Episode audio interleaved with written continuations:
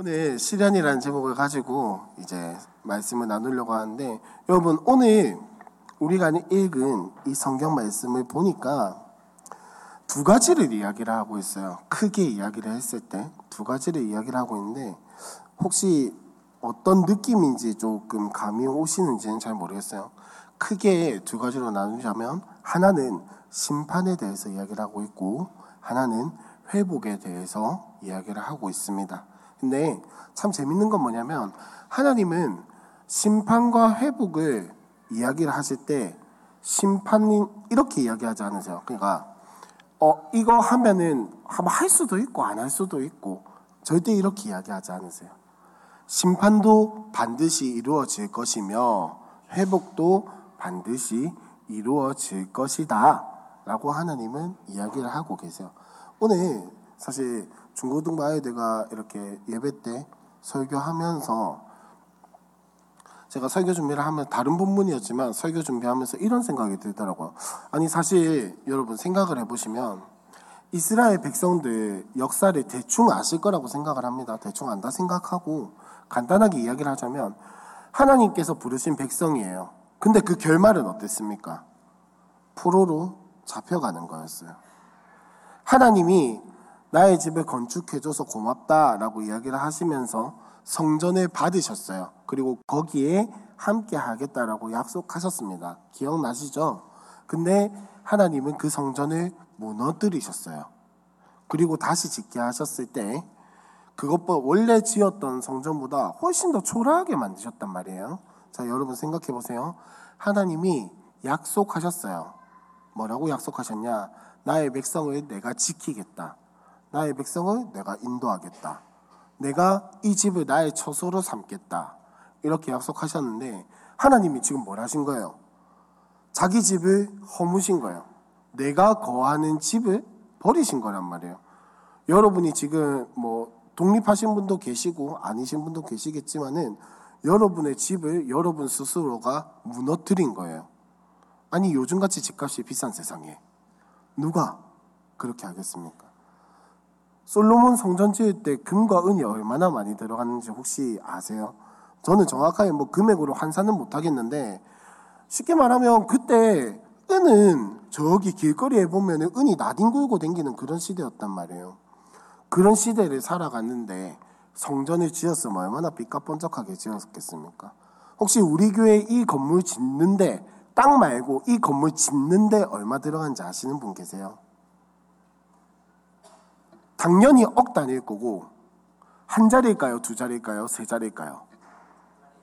세 자리가 들어갔어요. 세 자리가 이 건물 짓는데 근데 솔로몬의 성전이 이거랑 비교가 할 수 있을까요? 없을까요? 제가 알기로는 일단 규모 면에서부터 차이가 납니다. 그냥 자재의 문제를 떠나서 규모 자체가 이것보다 훨씬 커요. 그러면 지금으로 치면 지금같이 원자재 값이 오르고 인건비가 오른 이 상황에 솔로몬 성전을 지으면 얼마나 근데 하나님은 하나님은 성전을 무너뜨리셨다니까요. 다윗의 왕조를 통해서 다윗의 계보를 통해서 내가 너희를 구원할 메시아를 보낼 거야라고 이야기하셨는데 하나님이 어떻게 하셨습니까? 나라가 멸망당하게 하셨어요. 조금 아이러니이지 않나요? 우리가 생각하기에 하나님이 우리를 지켜준다. 하나님이 우리를 보호해 주신다. 하나님이 우리를 인도해 주신다. 하나님이 우리를 형통케 해 주신다. 이러면은 나라도 잘 돼야 하고 성전도 무너지면 안 되고 그죠? 그렇게 해야 하는데 하나님은 어떻게 하셨어요? 심판하셨단 말이에요. 이스라엘 백성들이 제가 뭐 모르겠어요. 최근 들어서 왜 누차 이런 말씀을 드리게 되는지 모르겠지만 누차 말씀드리지만 이스라엘 백성들이 하나님 앞에 뻗팅길 수 있었던 하나님 앞에 개길 수 있었던 이유가 혹시 뭔지 아세요? 성전이 있었다는 겁니다. 우리가 성전을 가지고 있다라는 거예요. 하나님이 거하시는 초소를 우리가 가지고 있다라는 거예요. 아, 설마 하나님이 지그진 무너뜨려 가면서 우리를 벌 주시겠어? 라는 생각을 가지고 뻗팅겼던 게 이스라엘 백성이에요. 근데 하나님은 어떻게 하셨어요? 철저하게 무너뜨리셨 철저하게. 철저하게 무너뜨리시고 하셨단 말이에요. 그러니까 우리가 생각하기에 그리고 그 사람들이 생각하기에 하나님이 우리를 지켜주신다, 보호하신다, 인도하신다, 형통케 하신다, 우리에게 하신 약속을 지키신다 이러면은 우리가 생각했을 때에는 성전도 무너지면 안 되고 나라도 멸망당하면 안 되고 포로로 잡혀가서도 안 돼요. 여러분 생각해 보세요. 포로 기간이 70년입니다. 우리나라가 경술국치가 몇 년이었는지 혹시 아시는 분? 큰일 났다. 다들 공무원 되기엔 조금 힘들겠네요. 한국사가 안 돼서. 경술국치 혹시 몇 년인지 아시는 분? 혹시 너무 최근 말이라서 못 알아. 을사조약이, 을사득약이 몇 년인지 아시는 분? 1905년이죠. 광복이 몇 년이었습니까? 8월 15일. 14일이라고 하면 네, 한번 의심해봐야 합니다. 그 사람. 8월 15일에 광복을 맞았는데 그러면 단순 계산으로 했을 때 일제 강점기가 몇 년 정도 되겠습니까? 40년 정도죠. 이스라엘 백성을 70년을 포로로 살았습니다. 그 기간이 얼마나 치욕스럽고 힘들고 하나님께 원망스러웠겠어요. 우리도 우리나라의 주권이 뺏긴 게 그런데 걔네는 그냥 아예 멸망당해서 포로로 잡혀갔다니까요. 얼마나 수치스럽겠어요. 얼마나 고통스럽겠어요. 우리는 우리도 그 40년을 너무나도 힘들어하고 참 아직까지도 마음에 반감이 일 정도로 힘든데 그 사람들의 70년은 어땠겠냔 말이에요. 하나님이 살아계시다면 저는 진짜 제가 이스라엘 백성이라면 그럴 것 같아요. 하나님이 살아계신데 왜 이따위로 일이 진행이 되냐고. 하나님이 우리 지켜주신다고 약속하셨는데 하나님이 우리 돌보신다고 약속하셨는데 하나님이 우리 중에 함께 하신다고 약속하셨는데 하나님 살아계시다면 왜 이따위로 우리 민족을 대하시냐고. 저는 이렇게 따졌을 것 같아요. 제가 너무 감정이입했나요? 너무 감정이입했나요? 아니 저라면 진짜 그럴 것 같아요. 만약 여러분 상상해 보세요. 여러분이 이런 처지를 당한다면 우리나라가 지금 이런 처지를 당한다면 여러분이라면은 진짜 의연하고 구태하, 예, 구태의연하게 어우 구태의연하게 그 상황을 하나님 앞에서 주님 옳습니다 이러면서 받아들이기가 쉬울까요? 아니요 어려울 거예요. 분명히 어려울 거예요. 아니 나라까지 갈 필요도 없어요. 우리 집 우리 집이 우리 가정이 그렇게 된다면 상상하기도 싫어요. 근데 성경에서도 분명히 이야기를 하고 있습니다. 이게 뭐냐? 하나님께서 회복시키기 위함이라고 이야기를 하고 있어요. 자, 오늘 우리가 읽은 이 성경을 보시면요. 한번 천천히 볼까요? 8절에 사랑하는 자들아 죽게는 하루가 천년 같고 천년이 하루 같다는 이 한 가지를 잊지 말라라고 이야기를 하고 있습니다. 무슨 말이냐면은 하나님이 생각하는 시간과 우리가 받아들이는 시간은 다르다라는 거예요. 뭐 이거는 우리가 카이로스의 시간 이렇게 이야기를 하면서 여러분들이 이미 이해를 잘 하셨으리라고 생각을 합니다. 왜 이런 이야기를 하냐? 베드로 후서를 받는 그러니까 베드로가 편지를 쓴 게 베드로 후서거든요. 베드로 후서를 받는 이 사람들이 예수님이 언제 언제 다시 오실지를 시간을 재고 따지고 하고 있었단 말이에요. 혹시 1997년에 초등학생이었다 하시는 분? 손 들지 마시고 그냥 마음속으로만 생각하세요. 괜히 나이 들켜지면 좀 그러니까는 97년에 뭐 초중학생이었으면 아마 기억이 나실 거예요. 다미성교회라는 거 기억나실지 모르겠습니다. 이야기 아마 다 들어보셨을 거예요. 다미성교회 제가 아마 청년부 설교 때도 몇 번 이야기를 했던 것 같아요. 다미성교회가 어떤 사람들이었습니까? 예수님이 1997년 어느 날 이날 오실 것이다 라고 딱 날짜에 콕 집어가지고 어떻게 했냐면 직장이고 자기 생업이고 가정이고 다 포기하고 기도만 했어요. 한 하여튼 몇 달 제가 이 기억으로는 몇 달 전부터 기도만 했다고요. 근데 예수님 오셨나요? 오셨으면 지금 우리가 이렇게 살아갈 필요가 없죠. 굳이 안 오셨죠. 이 이야기를 하는 이유가 뭐냐면 베드로 후서를 받는 사람들도 베드로 후서를 처음에 읽었던 사람들도 이런 오류 이런 생각을 가지고 살아왔어요. 예수님이 언제 다시 오실 거야? 몇 년, 몇 월, 며칠에 다시 오실 거야? 라는 생각을 가지고 살아가니까 베드로가 경고하고 있는 거예요. 네가 뭔데 하나님의 시간에 재고 따지고 판단하냐고. 어, 저는 이렇게 못됐게밖에 말을 못하겠어요. 하지만 하지만 하나님이 저처럼 좀 못됐게 이야기를 하시는 분이라면 이렇게 이야기를 하실 것 같아요. 네가 뭔데 내 시간을 재고 따지고 판단하냐? 라고 이야기를 하고 있는 거예요. 좋게 이야기를 하면 하나님의 시간과 우리의 시간은 다르다. 이렇게 이야기를 할 수가 있겠죠. 그러고 구절에 보니까 그래서 이 이야기를 하는 이유가 뭐냐? 주의 약속, 예수님이 다시 오신다는 이 약속이 어떤 사람이 보기에는 더딘 것 같고 어떤 사람이 보기에는 더디인 것 같지가 않다라고 여기겠지만은 하나님은 더디 오고 빨리 오고 뭐 이게 중요한 게 아니고 무엇이 중요하냐? 오직 주께서는 너희를 대하여 뭐 하신다고요? 오래 참으사라고 이야기를 하고 있습니다. 무슨 말이냐면 자 우리가 얼마 전에 염상성 목사님을 통해서 가죽옷 이야기라는 설교를 들었습니다. 기억나시나요? 염 목사님한테 다 말할 거예요. 기억나시나요? 아유, 그렇죠. 이래야 고자질 안 하죠. 가죽 옷 이야기의 핵심이 뭐였나요? 하나님이 우리를 사랑하셨기 때문에 죽이지 않으셨다라는 거예요. 하나님이 우리를 사랑하셨기 때문에 그 죽음이라는 심판을 유보하셨다는 거예요. 여러분 생각해 보세요. 하나님이 아담과 하와에게 선악을 알게 하는 나무의 열매에 대해서 이야기를 하실 때 네가 아마 죽을 거야. 아니면 먹고 나서 한 30년 뒤에 죽을 거야라고 이야기하지 않으셨어요. 네가 그걸 먹으면 어떻게 된다고요? 정령 죽을 것이다.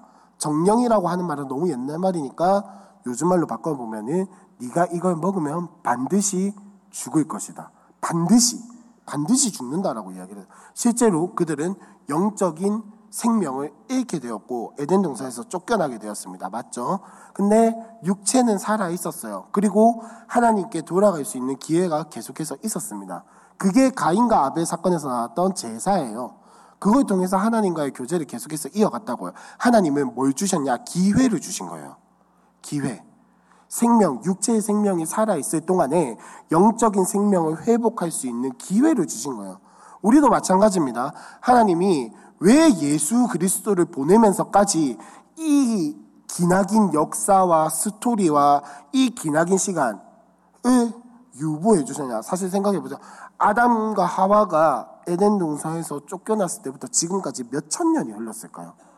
이스라엘 백성이 아브라함의 역사만 해도 지금까지 약 4천 년, 5천 년이 그냥 지나가는 역사예요. 아브라함 때부터 지금까지만 해도 하나님 이 오랜 기간을 왜 참아 주셨는가? 왜 참아 주셨는가? 왜 참아 주셨는가?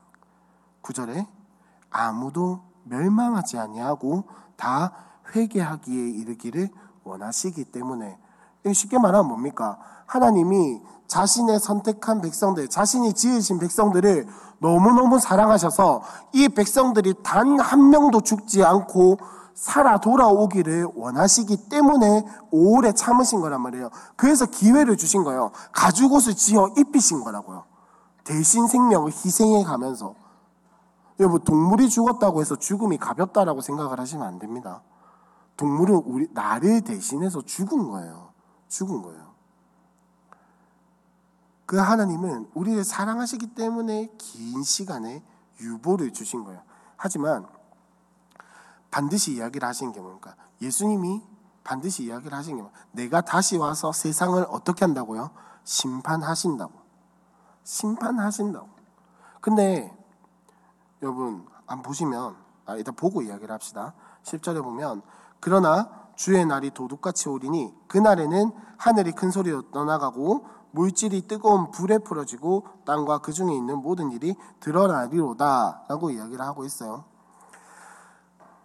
하늘이 뭐 불타고 막 이게 무슨 이야기를 하는 거냐면 어떤 사람들은 이렇게 이야기를 해요. 우리가 성경에서 보면은 노아가 뭘로 노아 시대 때 사람들이 뭘로 심판을 받았죠?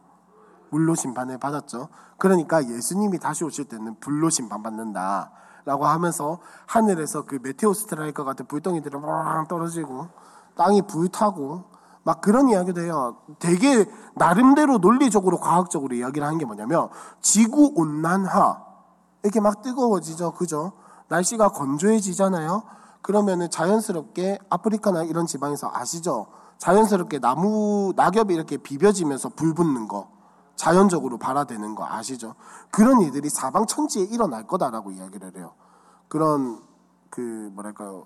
하여튼 갑자기 단어가 기억이 안 나요. 하여튼 그런 거 재난 영화에서 나올 법한 그런 상황들이 일어날 거다라고 이야기를 합니다. 하지만 여기서 말하는 건 뭐냐면 이때 당시에 철학에서 이때 당시에 철학 가운데 사람들 사상 가운데 뭐가 있었냐면 안 절대 이 세상에서 없어질 수 없는 게 두 가지가 있어요. 첫 번째는 하늘입니다. 하늘. 왜 여러분 그 플라톤 이데아 뭐 그런 거 아시죠? 대충 들어보셨죠? 어디서 주워서 들어보셨죠? 그래서 거기서 나누는 게 뭡니까? 하늘은 좋은 거, 땅은 나쁜 거. 하늘은 신성한 거, 땅은 선한 거. 라고 구별을 하기 때문에 하늘이다라고 이야기를 하면 영원한 것, 좋은 것, 절대 없어지지 않는 것을 이야기를 해요. 그리고 물질이라고 하는 것은 이게 저는 한글 성경 번역이 조금 아쉽다라고 생각을 하는데 뭐냐면 쉽게 지금 우리로 치면 원소예요, 원소. 이 물질을 이루는 뭐 근간 이런 거라고 이야기를 할 수 있겠는데 혹시 물리나 화학 배우신 분 원소가 없어질 수 있나요? 저는 잘 몰라요. 저는 문과예요. 저는 문과라서 이과 이야기는 잘 몰라요. 근데 이 사람들은 그렇게 생각을 하고 있었어요. 물질을 이루는 근간은 없어지지 않는다. 우리가 마치 또라이 총량의 법칙을 믿는 것처럼 어, 이 세상의 물질은 없어지는 게 아니다. 그래서 이 사람들은 어떻게 이야기를 하냐? 영혼이라는 것도 없어지는 게 아니다라고 생각을 했어요. 돌고 돈다라고 생각을 했어요. 돌고 돈다라고. 그러니까 윤회랑은 조금 다르게 이게 없어 영혼이 없어지면 다시 어딘가에서 재구성돼 가지고 합쳐져서 다른 영혼으로 태어난다. 뭐 요런 식으로 생각을 했다라는 거예요. 근데 여기서 말하고 있는 건 뭐냐면 예수님이 다시 오실 때에는 너희가 생각하는 그 영원한 것들 너희가 영원하다고 믿는 것들 귀하다고 믿는 것들 이런 것들 아무 소용이 없다라는 거예요. 즉 그 이야기를 하고 있는 겁니다. 그러면서 이야기를 하고 있는 게 자, 10절에 보니까 뭐 똑같은 이야기를 하고 나서 어떻게 이야기를 하고 있죠? 모든 일이 드러날 것이다. 라고 이야기를 하고 있죠.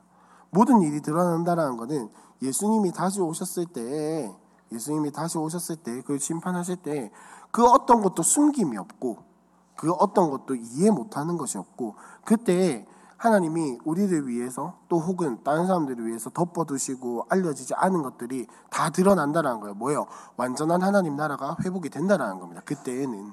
자, 오늘은 그게 중요한 게 아니니까 일단 넘어가서 11절에 보면은 그래서 이 모든 것들이 이렇게 되려고 하는데 너희가 어떠한 사람이 되어야겠니? 어떻게 살아가야겠니?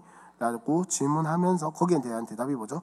거룩한 행실과 경건함으로 하나님의 날이 임하기를 바라보고 간절히 사모하라 라고 이야기를 하고 있습니다. 이걸 쉽게 말하면 뭐죠? 똑띠 살아가라라는 거예요. 똑띠. 하나님 앞에서 똑바로 살아가라라는 거죠.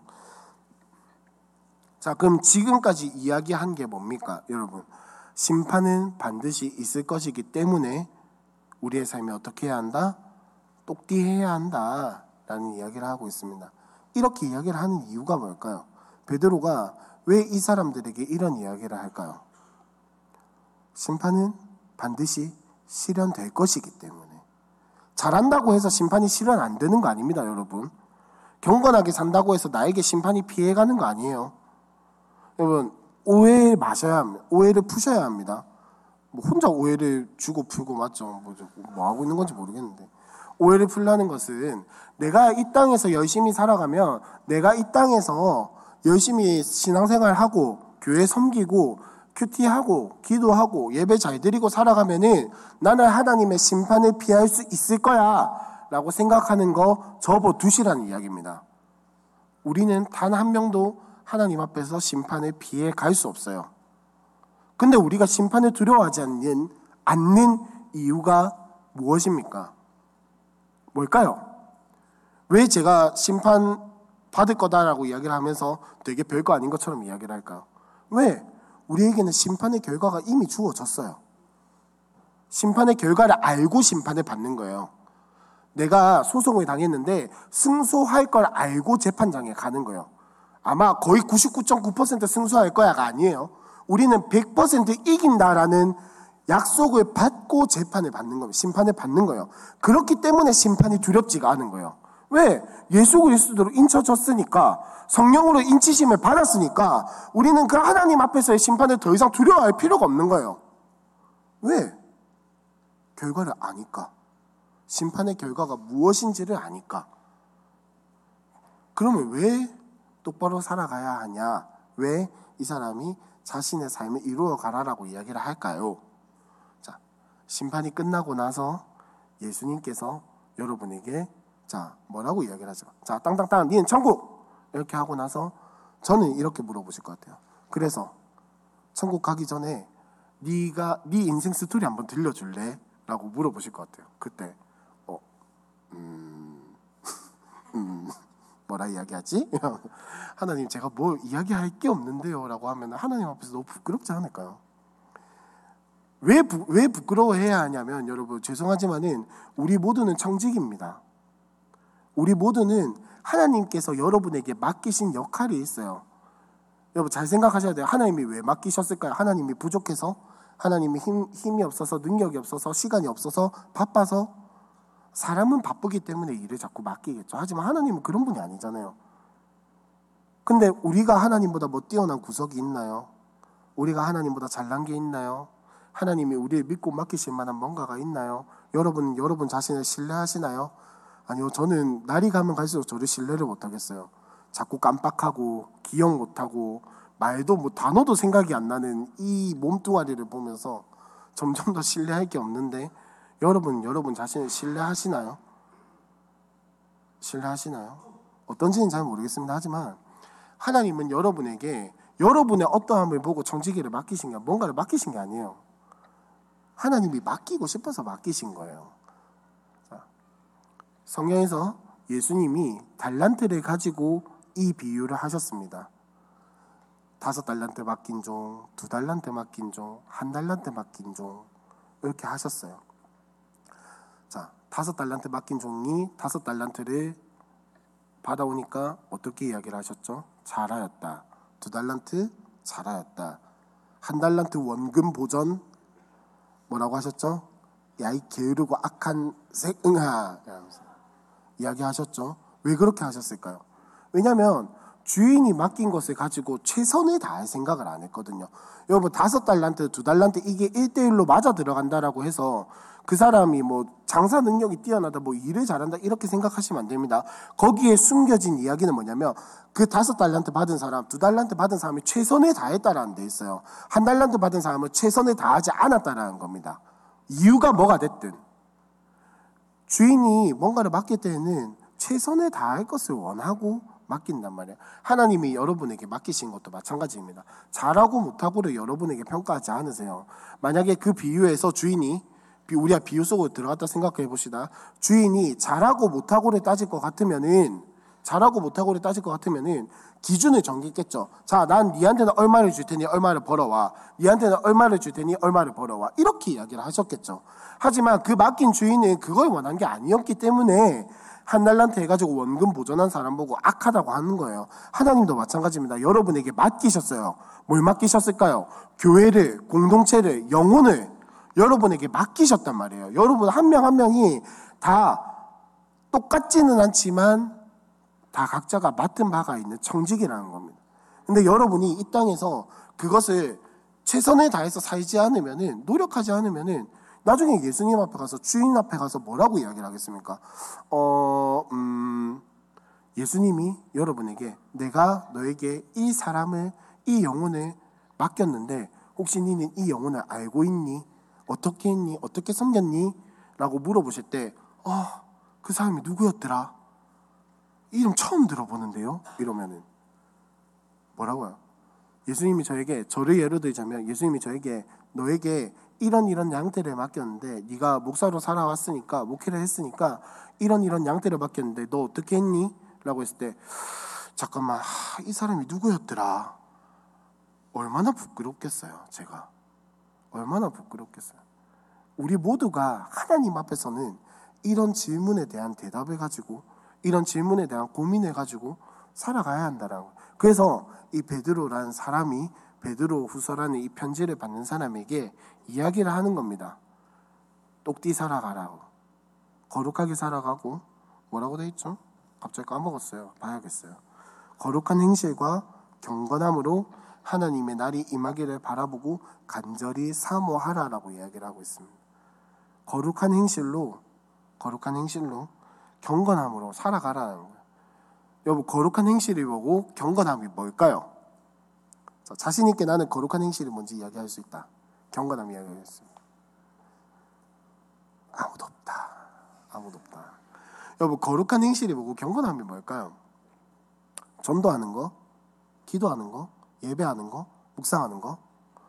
어, 그 모든 게 다 맞을 수도 있고 다 틀릴 수도 있습니다. 그 모든 게 다 거룩한 행실이 될 수도 있고 안 될 수도 있어요. 왜 제가 이렇게 이야기를 할까요? 왜 이렇게 이야기를 할까요? 거룩한 행실이 뭐고 경건함이 뭐길래 이렇게 이야기를 하는 걸까요? 뭐냐면 쉽게 요약을 하자면 이렇게 이야기를 할 수 있을 것 같아요. 하나님 앞에서 하나님 앞에서 말씀대로 살기 위해서 노력한 것들 잘하든 못하든이 중요한 게 아닙니다, 여러분. 큐티를 했고 못했고가 중요한 게 아니에요. 왜 그냥 그냥 흔히 하는 말로 우리가 큐티에 대해서 묵상에 대해서 늘 이야기를 할 때 항상 하는 이야기가 있잖아요. 20분을 묵상을 해도 아무 생각 없이 그냥 습관적으로 한다면 그건 묵상이 아니고 차에 타서 뭐 혹은 지하철에 타서 단 5분이라도 단 10분이라도 간절히 주님 찾으면서 하면은 그게 진짜 묵상이라고 우리 늘 이야기를 하잖아요. 근데 제일 자주 까먹죠. 묵상할 때마다 그 이야기를 까먹어요. 묵상하고 나면 그 이야기 항상 생각나. 웃기죠? 거룩한 행실이라는 거, 경건함이라는 거 바로 그런 걸 이야기를 하는 겁니다. 단 한순간이라도 조금이라도 내가 진짜 하나님을 찾기 위해서, 내가 진짜로 하나님과 관계하기 위해서, 내가 진짜 예수 그리스도를 묵상하기 위해서 하는 것들을 거룩한 행실과 경건이라고 이야기를 하는 겁니다. 거기에는 여러분이 묵상하는 게 포함될 수도 있고, 기도하는 게 포함이 될 수도 있고, 전도하는 게 포함이 될 수도 있고, 때로는 학교에서 공부하는 것, 직장에서 일하는 것, 때로는 정말 극단적으로 조금 예를 들자면 여러분들이 직장에서 회식 가는 것도 거룩한 행실이 될 수 있고 경건함이 될 수 있다라고 저는 생각을 해요. 뭐 극단적으로 이야기를 했을 때요. 별로 보통 그러지는 잘 못하더라고. 회식 자리 가가지고 그것까지 생각을 잘 못하더라고요. 안 되는데 극단적으로 이야기를 하면 그렇다라는 거. 그게 거룩한 행실이고 경건함입니다. 아니 예수님은 그걸 원하시는 거예요. 우리가 삶을 살아가면서 매 순간순간마다 다 할 수는 없다 할지라도 예수를 묵상하고 예수를 찾고 예수와 관계하길 원하는 그 삶을 하나님께서는 원하신다라는 거예요. 그러다 보면 자연스럽게 우리의 삶은 하나님이 원하시는 방향으로 흘러가게 돼 있어요. 내가 그 사람을 찾는데 그 사람이 있는 곳으로 가지. 그죠? 연애할 때 여러분 보통 연애하시는 분께 오라고 합니까? 내가 간다고 합니까? 오라고 하면은 죄송한데 결혼하기 좀 힘들 거예요. 장난이고 보통 내가 좋으면 그 사람을 막 찾게 돼요. 그죠? 그 사람을 찾게 되고 그 사람이 원하는 걸 보게 되고 그 사람이 있는 곳을 보게 되고 그 사람이 좋아하는 것을 나도 좋아하게 돼요. 예수님도 마찬가지입니다. 이거는 사람과의 문제가 아니라 관계가 그렇다라는 거예요. 예수님을 좋아하면 당연히 예수님을 찾고 예수님을 따라가게 되고 예수님이 원하시는 것을 보게 된다라는 거예요. 그 삶을 원하는 것이 바로 우리가 심판대 앞에 서기 전까지 살아가야 하는 삶인 거예요. 근데 중요한 것은 잘하든 못하든 하기 위해서 그렇게 노력을 해야 한다는 거예요. 성공과 실패는 우리의 관점입니다, 여러분. 성공과 실패는 우리의 관점이에요. 이 관점 내려놓으셔야 합니다. 성공했다, 실패했다. 저는 그래서 그 말이 정말 별로 안, 진짜 별로 안 좋아해요. 뭐냐면, 아, 오늘 묵상 잘했다. 잘했, 잘했다 평가를 어떻게 하죠? 잘했다. 아, 죄송해요. 이렇게 표현할게요. 조금 오해 소지가 있을 것 같아서. 야, 니 오늘 묵상 좋더라. 저는 이 말이 죄송하지만은 그 사람을 판단하는 거라고 생각을 해요. 우리가 그 묵상을 어떻게 다 이해하고 그 사람의 삶과 생활과 이런 것들 어떻게 다 이해할 수 있다라고 감히 이야기를 합니까? 묵상 좋다. 니 오늘 기도 참 좋다. 대표기도 왜 특히 대표기도 같은 거 하면 그런 이야기 진짜 많이 들어. 야, 니 오늘 기도 좋더라. 음, 표현을 바꾸시기 바랍니다. 내가 오늘 네 묵상에 은혜 받았다. 내가 오늘 네 기도에 은혜 받았다라고 표현을 바꾸셨으면 좋겠어요. 아, 좋다라고 표현하는 그 마음도 알아요. 알지. 그 진짜 묵상 보고 내가 은혜 되고 도전돼 가지고 그렇게 말하는 거잖아요. 알죠. 아는데 그 좋, 좋더라라고 하는 그 표현에는 여러분 제가 언제지? 양육반 때인가? 뭐 하여튼 이야기를 할 때 말했던 것처럼 판단이 들어가게 된다는 거야. 판단이. 그 사람에게 판단이 딱 들어가게 된다. 그런 거 우리가 조심. 아유 격길로 너무 샜다. 아무튼 아무튼 거룩한 행실과 경건함으로 살아가자라는 겁니다. 그리고 두 번째 하나님께서는 심판을 이야기를 하시면서 여러분 자 늘 말씀드리지만 한번 생각해 보세요. 예수님이 다시 오셨을 때 일어나는 일이 두 가지가 있습니다. 예수님이 이 땅에 재림하시면 두 가지 일이 일어나요. 첫 번째, 두 번째, 자문자답할게요. 첫 번째, 이 세상이 심판을 받습니다. 이 세상이 심판을 받아요. 그래서 뭐 정확하게 어떤 일이 일어날지 모르겠지만 분명한 것은 누가 보아도 핑계되지 못하도록 이 땅이 심판을 받는다라는 것입니다. 뭐 지진이 일어날지 자연재해가 일어날지 아니면 뭐가 어떻게 될지 그건 아무도 모르지만은 누구도 핑계될 수 없고 누구도 모를 수가 없을 정도로 이 땅에 반드시 분명한 심판의 징조가 나타난다라는 거예요. 그리고 두 번째 새 아내가 새 땅이 회복이 될 것입니다. 새 아내가 새 땅이 임하고 그것이 완성될 거라는 거예요. 무슨 말이냐? 심판이 있다면 반드시 회복이 있다는 겁니다. 이스라엘, 구약의 이스라엘 백성의 삶 가운데에서도 시간은 걸렸다마는 하나님께서 그들의 행실로 인해서 심판하셨어요. 왜? 그들이 하나님 백성답게 살지 못했기 때문에. 하지만 하나님은 그대로 내버려 두지 않으시고 어떻게 하시죠? 하나님의 백성답게 회복을 시켜 주시는 거죠. 예수 믿는 것도 마찬가지입니다. 우리가 죄인으로서 살아왔어요. 타락의 인생을 살아왔단 말이에요. 태어나면서부터 타락을 살아왔어요. 어쩌면은 그게 우리가 예수 믿기 이전에는 이방인과 다를 바가 없는 삶이었어요. 왜? 하나님이 내버려 두신 삶이었거든요. 근데 정해진 때에 정해진 시간에 하나님의 방법으로 우리를 어떻게 하셨습니까? 구속하셨고 부르셨고 우리를 내버려 두지 않으시고 지금도 우리와 함께 하시고 끌고 가신단 말이에요. 이게 회복이죠. 이게 회복이에요, 여러분. 딴 게 회복이 아닙니다. 우리를 내버려 두지 않으시고 구속하시는 것. 내버려 두지 않으시고 지금도 인도하고 계신 거. 내버려 두지 않으시고 지금도 우리를 돌보시고 계신 게 회복이란 말이에요. 그게 우리의 삶 가운데 실현이 되었고 앞으로도 실현이 될 것이라는 말입니다. 그래서 오늘 제가 설교의 제목을 실현이라고 잡은 거예요. 왜? 심판도 실현될 것이며 회복도 실현될 것이기 때문에.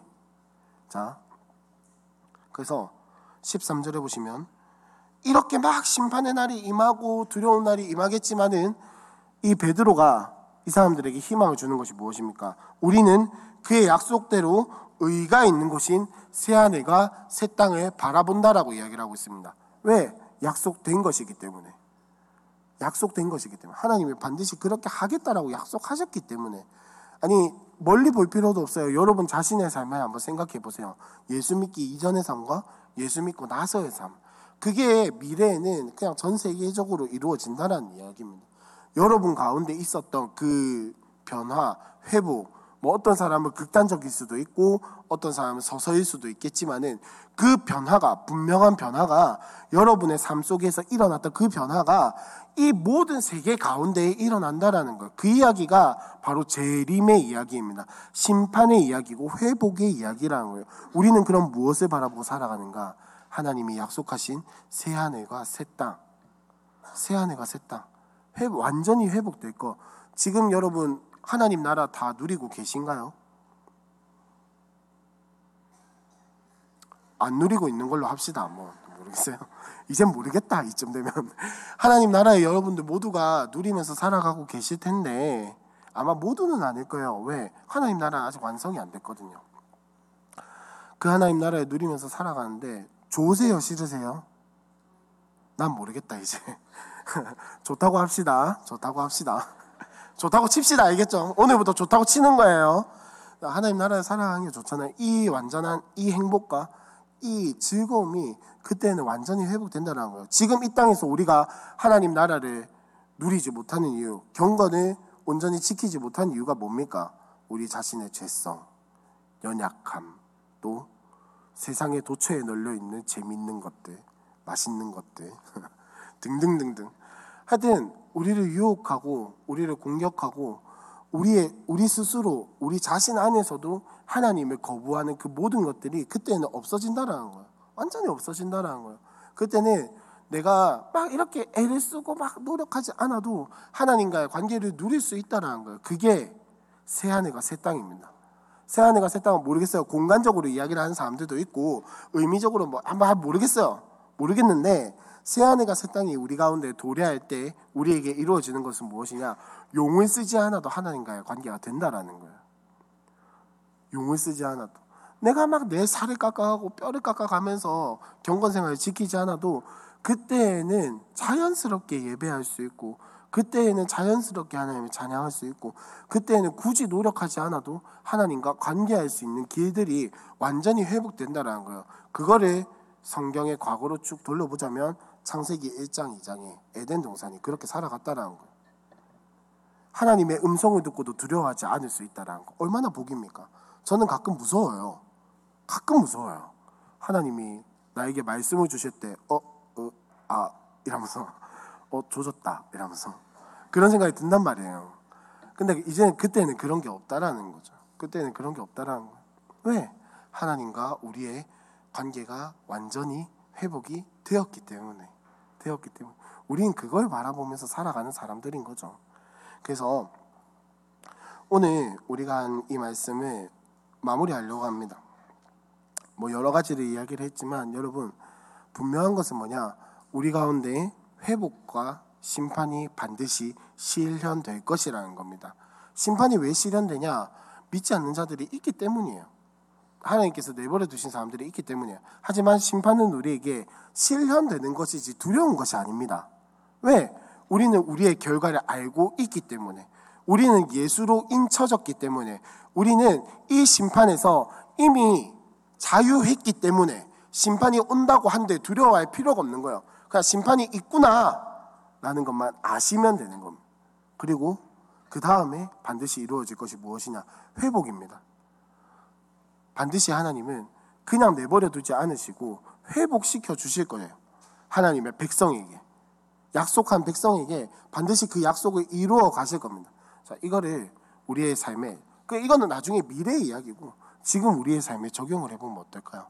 여러분, 혹시 여러분이 지금 어려움을 겪고 계신지 뭔지는 잘 모르겠어요. 뭐 세상 모든 게 다 행복한 사람도 있으실 거고 그런 사람이 있다면 정신과를 한번 가보시고 뭐 어쨌든 모르겠어요. 여러분의 삶이 어떤지는 잘 모르겠습니다. 다 좋은지 다 힘든지 조금 힘든지 많이 힘든지 저는 잘 몰라요. 모르는데 모르겠는데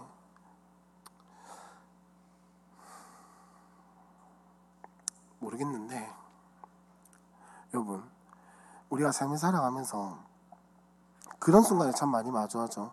하나님께서 우리를 징계하시는 게 아닐까. 하나님께서 우리를 훈계하시는 게 아닐까.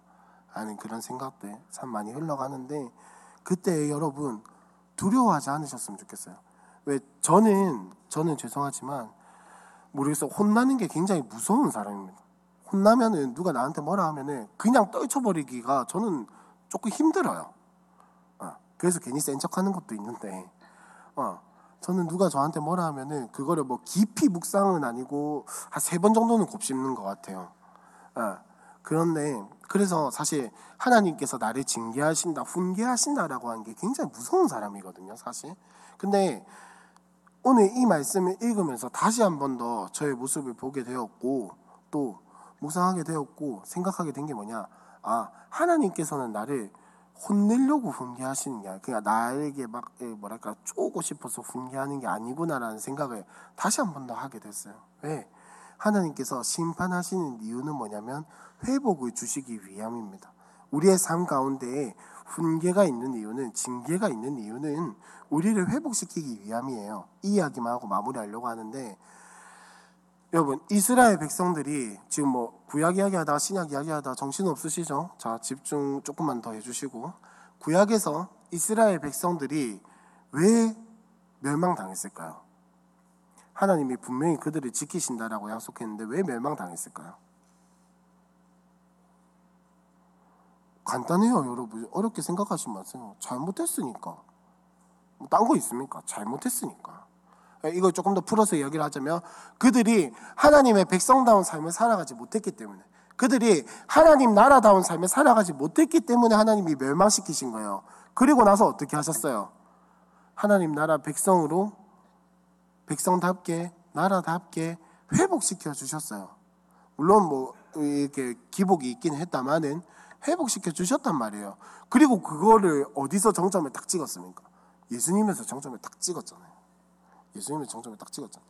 여러분, 여러분 삶에 심판이 있을지도 모르겠습니다. 여러분 삶에 훈계가 있을지도 모르겠고 징계가 있을지도 몰라요. 지금 없다면 장담하는데 곧 옵니다. 곧 옵니다. 아니, 뭐, 뭐, 왜, 왜 웃죠? 곧 옵니다. 왜? 여러분, 우리가 완벽하게 살아갈 수 있나요? 아니요. 완벽하게 못 살아가죠. 화내지 마세요. 완벽하게 못 살아가죠. 완벽하게 못 살아가는데, 하나님께서는 우리가 그 잘못된 부분들을 회복했으면 하는 마음에서 분명히 길을 잡아주기 위해서 곁길로 빠지는 것을 바른 길로 인도하기 위해서 징계하고 훈계하실 거예요. 그게 어떤 식으로 여러분에게 표현이 될지는 저는 몰라요. 모르는데 분명히 있을 겁니다. 왜? 인간의 죄성은 곁길로 갈 수밖에 없어요, 여러분. 절대 하나님이 원하시는 길로 똑바로 직진하는 거, 아, 절대 불가능합니다. 장담하는데 이건 절대 불가능해요. 예수님이 다시 오실 때까지 이건 절대 불가능합니다. 하나님은 우리는 반드시 바른 길로 인도하기 위해서 징계와 분계와 심판을 우리에게 주실 겁니다. 근데 두려워하지 마세요. 왜? 우리는 그 의도와 목적을 분명하게 알고 있습니다, 여러분. 여러분이 이미 그 의도와 그 목적을 분명하게 알고 있어요. 그렇게 하시는 이유가 뭐냐? 우리를 회복하기 위해서. 우리를 회복시키시기 위해서, 우리를 그 나라 백성다운 사람으로 살아가게 하기 위해서, 우리를 이 땅에서 하나님 나라를 누리게 하기 위해서 하나님이 그 모든 일을 행하신다라는 거예요. 그 증거가 뭐냐? 여러분이 예수를 믿고 있다라는 겁니다. 그게 증거예요, 여러분. 만약에 그게 안 믿긴다. 내 삶이 너무 아득하고 막막해서 긴 터널을 지나는 것 같아서 터널 끝이 안 보인다. 이러면은 약속을 붙드셔라고 말해도 그게 안 된다면은 내가 예수가 믿어진다는 사실 그거 하나만 보고 가십시오. 진짜로. 여러분이 예수를 믿은 게 뭐냐? 그 심판에서 하나님이 생명으로 옮기신다고 인치신 거란 말이에요. 심판 가운데에서 네 이름이 생명책에 기록되었다라고 인치신 게 예수 믿는 겁니다. 그러니까 아무것도 안 믿길 때는 내가 예수가 믿어진다는 그 사실 하나 보고 살아가십시오. 아무것도 느껴지지 않을 때에는 느끼려고 하지 마시고 내가 예수를 믿고 있다라는 이 사실 하나 붙들고 살아가시라고요. 그게 그게 거룩함과 진실함으로 다시 올 예수님을 새 아내가 새 땅을 바라보면서 살아가는 거룩한 행실과 경건함으로 살아가는 방법이자 비결이자 그게 전부입니다. 예수 믿는 거 보고 살아가세요. 예수 믿는 거 보고 살아가시고 예수 믿는 거 하나로 감사하면서 살아가시고 예수 믿는 거 하나로 기뻐하면서 감사하면서 살아가세요, 여러분. 정말 엄청난 복입니다. 2000년 전에 죽은 사람을 2000년 전에 부활했다 한데 여러분 2000년 전의 사람이 내랑 무슨 상관입니까? 아리스토텔레스, 플라톤 이런 사람들 여러분이랑 상관 있어요? 상관 있죠. 가끔씩 뭐 시험 칠 때나 뭐 이런 거 이상한 거 할 때. 어, 이상한 거 상관 있죠. 근데 그 사람이 나한테 영향을 미쳤습니까? 내 시험 점수에는 영향을 미쳤어도 나에게는 영향을 못 미치죠. 근데 여러분 진짜 놀라운 거잖아요. 그 2000년 전에 죽었다가 살아난 그 사람이 나를 위해서 왔다라는 게 믿어지고 나를 위해서 죽었다라는 게 믿어지고 그 사람이 나에게 영향을 미치고 있다라는 게 믿어지는 게 얼마나 놀라운 일이에요, 여러분. 예수가 나를 위해서 이 땅에 왔다 보지 않고 믿는 게 얼마나 놀라운 일이고 복된 일입니까, 여러분? 약속이 안 믿어진다면 성경 말씀도 안 믿어진다면 그럴 때가 있잖아요. 성경 말씀도 안 믿어진다면 내가 예수가 믿어졌다라는 그 사실 하나에 감사하고 기뻐하면서 살아갑시다. 그거를 전부로 여기고 살아갑시다. 딴 거 없어요, 여러분. 묵상 놓쳐도 괜찮습니다. 기도 놓쳐도 괜찮 아, 괜찮다고 말해야 하나 말아야 하나? 괜찮아요. 괜찮아요. 그럴 수도 있죠. 그럴 수도 있죠. 하지만 여러분 예수 믿는다는 사실 하나만큼은 놓치지 마십시오. 내가 예수 믿는 게 맞나라는 의심이 들 때 대적하십시오. 내가 정말 이렇게 살아서 예수 믿는 사람이 맞나라고 생각이 들 때 낙심하지 마시고 돌이키면 됩니다. 돌이키면 돼요. 회개는 돌이키라고 했지 잘하라고 이야기하지 않았습니다. 회개는 돌이키라고 했지 완벽하라고 이야기하지 않았어요. 회개는 돌이키라고 한 거지 완전하게 돌이키라고 이야기한 게 아닙니다. 그때 그때마다 돌이키면 되는 거예요. 그때 그때마다 돌이키면 되는 거예요. 각설하고 정리하자면 여러분 여러분 삶 가운데 심판이 반드시 실현될 것이고 회복이 반드시 실현될 것입니다. 근데 그때 그 시련에 대하는 우리의 태도는 어떻게 해야 하냐? 내 생각, 내 감정, 내 판단에 흐름에 몸을 맡기는 것이 아니라 약속을 믿으시고 말씀을 믿으시고 내가 예수 믿었다라는 사실에 매달려서 살아가십시오. 여러분 삶 가운데 아득한 무엇인가가 찾아오고 여러분 삶 가운데 깊은 절망과 슬픔이 찾아오고 여러분에게 아무것도 보이지 않는 미래가 찾아온다 할지라도 그때 낭망하지 마시고 눈 돌리지 마시고 딴 길로 가지 마시고 예수 믿는 그 사실 하나 붙들고 살아가십시오. 그게 우리가 살아가는 유일한 길입니다. 우리가 살 수 있는 유일한 길이에요. 그렇지 않다면, 만약에 그러지 못했다면, 만약에 내가 지금 그렇지 않다라고 생각을 하신다면, 돌이키시면 됩니다. 돌이키시면 돼요. 돌이키신 그때 하나님께서 은혜를 부어 주시고, 다시 한 번 더 살아갈 수 있는 능력을 주실 거라고 확신합니다.